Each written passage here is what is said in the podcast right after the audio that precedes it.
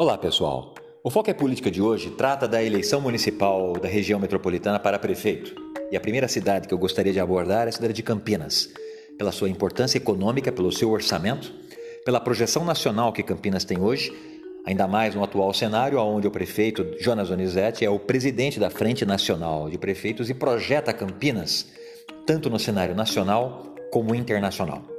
A análise que eu faço é uma análise, a princípio, muito simplista, mostrando as coligações, o cenário atual das coligações e a sua força política, ou seja, o número de pré-candidatos a vereador que estariam nas frentes de batalha, trazendo votos, arregimentando cabos eleitorais, fechando os acordos políticos em várias regiões, na tentativa de se reelegerem, elegerem-se vereadores e eleger o prefeito da sua chapa.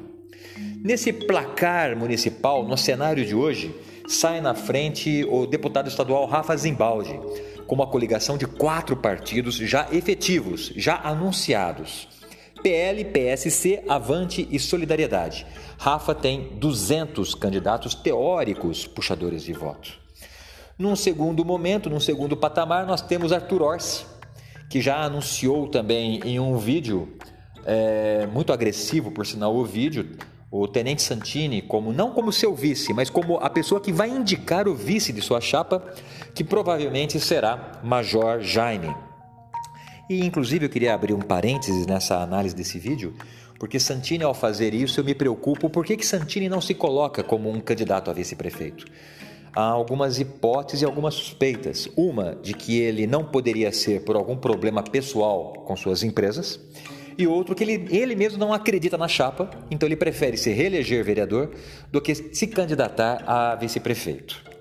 Orsi e a chapa do Partido Progressista, que é de Paulo Maluf, que hoje está com o Tenente Santini, teria, teoricamente, 100 candidatos a vereadores.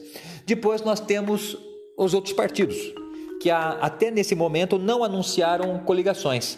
O próprio partido de Jonas Unizete, o PSB, com Vandão a princípio à frente, com 50 candidatos, Carlos Sampaio ou Pedro Serafim, e nisso nós reforçamos que até agora Carlão não deu o sinal de vida, embora eu tenha uma informação de uma fonte segura que o próprio governador chamou Carlão e intimou que ele fosse candidato, mas aqui eu também abro um novo parênteses.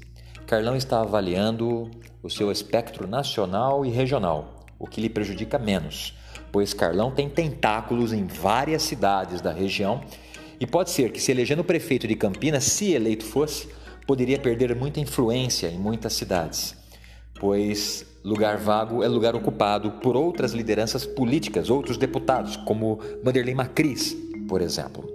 E Pedro Serafim está aguardando a decisão, está filiado no PSDB, e aguardando até, por enquanto, a decisão do partido, se ele será ou não candidato.